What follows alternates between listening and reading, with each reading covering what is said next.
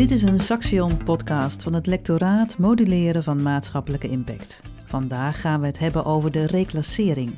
De reclassering heeft als belangrijke taak om herhaling van strafbaar gedrag te voorkomen. En dit doet zij door middel van advisering, toezicht, gedragsinterventies en werkstraffen. En daarbij werken ze samen met justitie, zorginstellingen, politie, gevangeniswezen en gemeenten.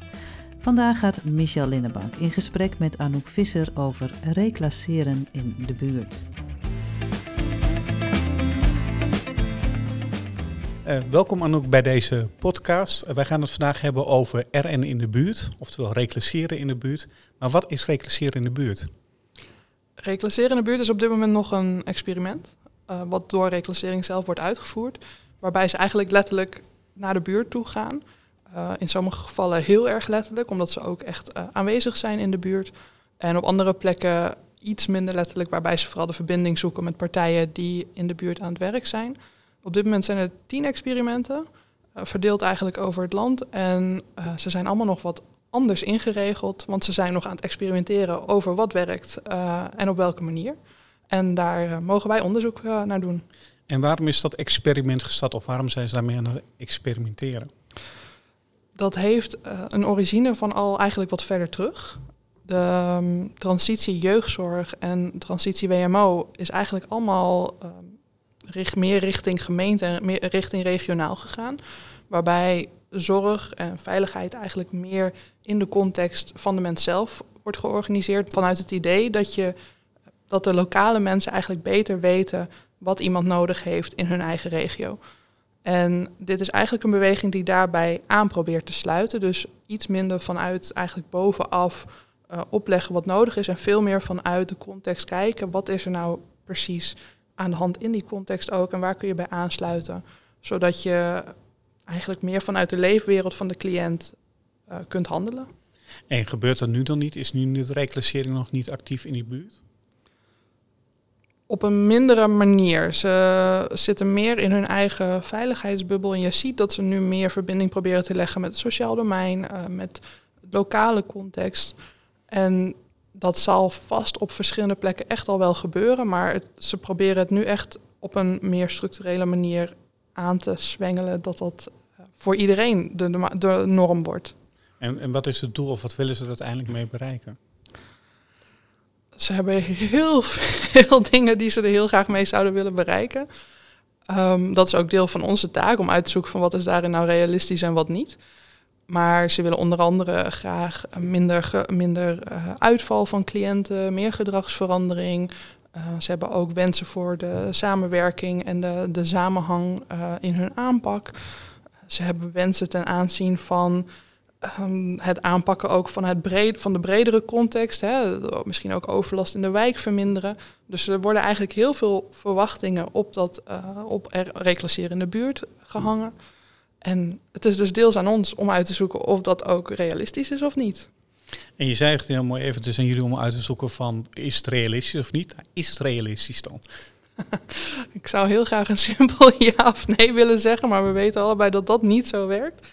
Um, het is onder bepaalde voorwaarden absoluut realistisch. Maar dat hangt wel echt van een aantal dingen af. En dat hangt af onder andere van uh, de mensen die betrokken zijn, maar ook um, voor welke cliënt je dit gaat doen en op welke manieren je dit wel of niet aanpakt. Zou je daar een concreet voorbeeld van kunnen geven? Ja, maar daar moet ik heel even over nadenken. um, kijken. Als je als reclassering bijvoorbeeld, uh, je hebt een heel mooi voorbeeld in Ruwaard zitten. En zij sluiten daar uh, met regelmaat echt concreet aan bij het sociaal domein. Dus ze zitten daar aan tafel en ze kennen die mensen en ze drinken soms koffie. Gewoon eigenlijk om die verbinding met elkaar te houden. En ze kennen daardoor, de, daardoor dus ook de mogelijkheden die er zijn. Um, ze zijn ook op de hoogte van mensen die misschien in de wijk rondlopen, maar nog niet bij de reclassering, maar al wel eigenlijk in het risicogedrag zitten. En ze kunnen daar dus bijvoorbeeld al heel concreet uh, meedenken en meekijken um, wat er aan de hand is en misschien ook wat er kan gebeuren om te zorgen dat dat niet verder escaleert. En doordat zij eigenlijk zo erg aan die voorkant aan het verbinden zijn en, vooral aan het investeren eigenlijk zijn. Dus hè, daar gaat veel tijd in zitten. Dat is niet iets wat je binnen je normale uh, taak als reclassering kunt oppakken. Zie je dat er, ja, dat er ruimte ontstaat om in een, op een andere manier eigenlijk samen te werken. En dat heeft bijvoorbeeld te maken met een sociaal domein die daar heel erg lang worstelde om mensen op binnen een bepaalde forensische zorgplek te kunnen krijgen. En de reclassering kan daar dan met iets meer, met iets meer overmacht, omdat ze andere middelen hebben om dat te regelen, uh, zorgen dat iemand daar op de juiste plek terechtkomt. Andersom um, hebben zij soms vanuit de reclassering, zie je dat ze soms cliënten hebben die eigenlijk niet echt reclasseringscliënten zijn. Die eigenlijk veel meer een zorgvraag hebben dan een veiligheidsvraag. En doordat die lijntjes dan zo kort zijn, kunnen ze ook makkelijker uh, de verbinding leggen met iemand die bijvoorbeeld zorgt dat iemand in de dagbesteding terechtkomt. Of dat er hulp is bij huisuitzetting. Uh, om dat te voorkomen natuurlijk. Um, dus je ziet dat dat op bepaalde plekken eigenlijk al hele mooie dingen oplevert. Je ziet ook, en dat is ook wel de keerzijde, dat het lang niet overal even goed gaat. En dat heeft dan ook te maken met dat het soms heel erg lastig kan zijn om die samenwerking echt goed op te zetten. Um, verwachtingen zijn uh, niet altijd even duidelijk over en weer. Het is ook niet, überhaupt niet altijd duidelijk wat een reclassering of een ja, reclasseerder doet. Uh, en vice versa is het lang niet altijd bij reclassering duidelijk wat het sociaal domein allemaal doet en kan en welke expertise ze hebben. En als mensen die samenwerking eigenlijk al vanaf het begin af aan niet lekker op kunnen starten, dan zie je dat dat eigenlijk doorwerkt in hoe goed reclasseren in de buurt werkt. En is dat, dat goed kunnen opstarten van die samenwerking, is dat dan een van die randvoorwaarden om echt succesvol te kunnen zijn? Het investeren in de samenwerking is een van de randvoorwaarden om succesvol te kunnen zijn, ja. En, en hoe, je zegt investeren, maar hoe moet je dan investeren? Is dat tijd? Is dat, kan iedereen überhaupt samenwerking? Heeft reclassering daar tijd voor? Uh, binnen de huidige constructie hebben ze, ze krijgen binnen de experimenten meer tijd. Maar binnen de, de normale taken van een reclasseerder zou je eigenlijk niet de tijd hebben om die investering te doen die daar nodig is. Want het vraagt heel concreet dat je aansluit bij overleggen waar jij niet altijd 1, 2, 3 profijt van gaat hebben. Want je moet zorgen dat je met regelmaat gezien wordt, dat met regelmaat duidelijk is wat jij doet, waarom je dat doet, welke rol je zou kunnen vervullen. En dat vraagt dus dat jij aanwezig bent bij overleggen of bij misschien informele momenten waar jij niet per se uh, direct aanwezig zou zijn, normaal gesproken. Dus eigenlijk deze experimenten kunnen leiden tot een andere werkwijze van de reclassering?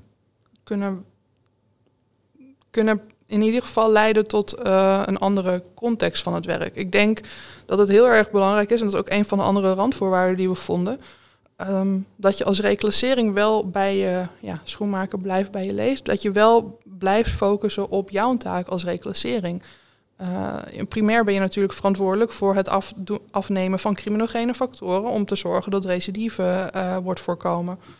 En als je als reclasseerder je te veel aangaat bemoeien tegen alle andere voorwaarden, dus uh, schuldenafname, vinden van werk, et cetera, um, dan verlies je eigenlijk tijd die je heel hard nodig hebt om aan die criminogene factoren te werken. Dus je wilt vooral ook die samenwerking opstarten, zodat die dingen die eromheen zitten, die om een cliënt kunnen, die een cliënt kunnen belemmeren, um, dat die wel aandacht krijgen, maar dat jij dat niet hoeft te doen als reclassering. Maar andersom vraagt dat dus wel een stukje extra investering in zorgen dat jij aansluit, uh, zodat mensen dat ook weten waar, wat je wel kunt doen. En zijn er dus ook, dus eigenlijk zeg je ook, er zijn ja, cliënten of er zijn uh, dossiers waar je juist moet zeggen, hier moet je niet op willen samenwerken? Er zijn zeker cliënten waarvan ik in eerste instantie zou zeggen, dat is niet heel verstandig. Um, dat heeft met name te maken met uh, cliënten die uh, bijvoorbeeld nou, eigenlijk ook voor reclassering zelf heel erg lastig kunnen zijn. Hè? Dus uh, reclassanten die bijvoorbeeld heel erg agressief, heel erg bedreigend kunnen zijn. Uh, misschien ook richting het antisociale persoonlijkheidsstoornis, narcisme-achtige um, gedrag. Waarbij de kans ook bestaat dat er misbruik van je gemaakt wordt. Ik zou die cliënten niet zomaar um, binnen het sociaal domein plaatsen. Met de kanttekening dat er natuurlijk altijd mensen zijn binnen het sociaal domein die dat absoluut supergoed kunnen. En als je dat, hè, als je dat één op één, als je die persoon kent, kun je dat absoluut proberen. Maar die kun je niet blind ja, doorschuiven eigenlijk. Ja, dus het is eigenlijk wat je net al heel mooi zei, van schoenmaken blijft bij je lees. Dus kijk ook ja, naar je cliënt of naar het dossier of dan samenwerking uh, geschikt is, ja of nee. Absoluut. Ja. En we hebben nu een paar keer samenwerking gehad, maar we hebben voornamelijk over wat de reclassering eigenlijk kan halen. Maar wat kan de reclassering dan brengen? Um, we hebben dit onder andere in uh, een aantal focusgroepen met reclasseerders zelf besproken. En uh, wat zij zelf ook zeggen en wat volgens mij ook absoluut waar is, zij hebben natu natuurlijk een berg aan expertise op uh, risicofactoren criminaliteit, beschermende factoren criminaliteit. Wanneer, um, ja, wanneer, wanneer dreigt iemand nou misschien uh, over de grens te gaan? Um, en ook manieren om daarmee om te gaan. Uh, misschien wel manieren om dat ook tijdig stop te kunnen zetten. Andere invalshoeken, maar ook andere contacten om bijvoorbeeld iemand tijdig bij bepaalde trainingen of bij bepaalde hulp te kunnen krijgen. En dat is wat de reclassering kan brengen. Die brengt eigenlijk een heel nieuw netwerk, maar ook een heel stuk nieuwe kennis met zich mee. Um, die niet altijd bij iedereen in het sociaal domein aanwezig is. Dus als ik het een beetje samen mag vatten van het, het kan weet dat, uh, of het heeft een heel mooi potentieel, uh, maar schoenmaken blijft bij je leest. En kijk ook heel goed wat je aan elkaar hebt en ga niet ten koste van alles proberen het samen te werken. Ja, dat is een goede samenvatting. Nou, heel fijn. Uh, dankjewel voor deze toelichting over werken in de buurt van de reclassering. Dankjewel. Dankjewel. Dit was een Saxion podcast van het lectoraat Moduleren van Maatschappelijke Impact. Voor meer podcasts bezoek de website van het lectoraat op www.saxion.nl/mmi.